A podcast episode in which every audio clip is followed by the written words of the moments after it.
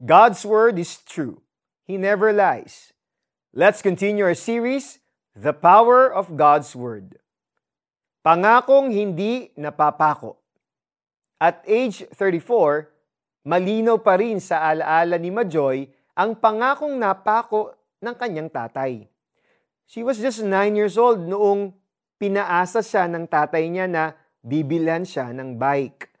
Naghintay siya na matupad ang pangako. Ngunit hindi na kailanman dumating ang bike. Fast forward, minsan niyang kinausap at tinanong ang tatay niya. Ngunit sa halip na magkaroon ng closure, ikinalungkot niya ang mga salitang binitawan nito.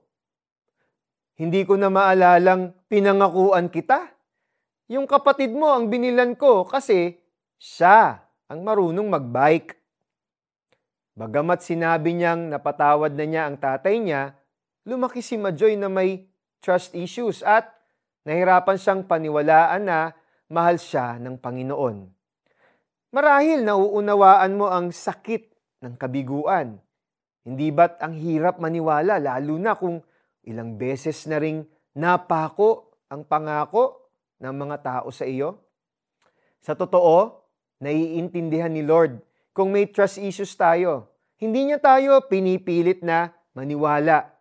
Pero gusto niyang ipaabot sa atin na kahit hindi pa tayo handang magtiwala, buong buo ang pangako ng kanyang pagmamahal para sa atin.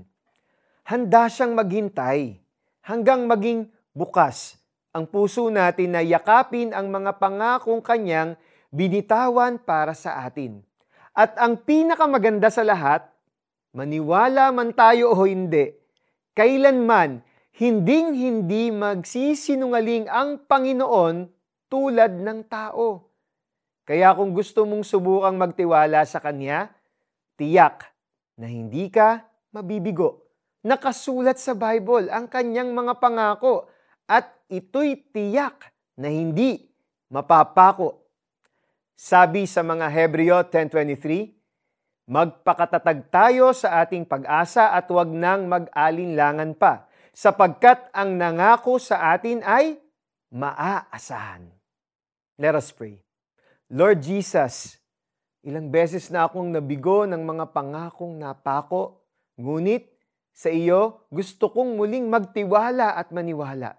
Lord, heal my heart and give me courage to hope and trust again. Help me to live with joy in your promises. Kapatid, download a Bible app and for seven days, make a commitment to read verses about God's promises. Highlight them or write them down in your planner or journal. Ang Diyos ay di sinungaling na tulad ng tao. Anumang sabihin niya ay kanyang gagawin. Kung mangako man siya, ito'y kanyang tutuparin. Mga bilang 23:19. It's so comforting to realize that God keeps His promises. May promise din kami sa inyo. We promise that tomorrow isa na namang encouraging message ang maririnig natin tungkol sa the power of God's Word. Ako po si Eric Tutanyes. Kita kits. God bless.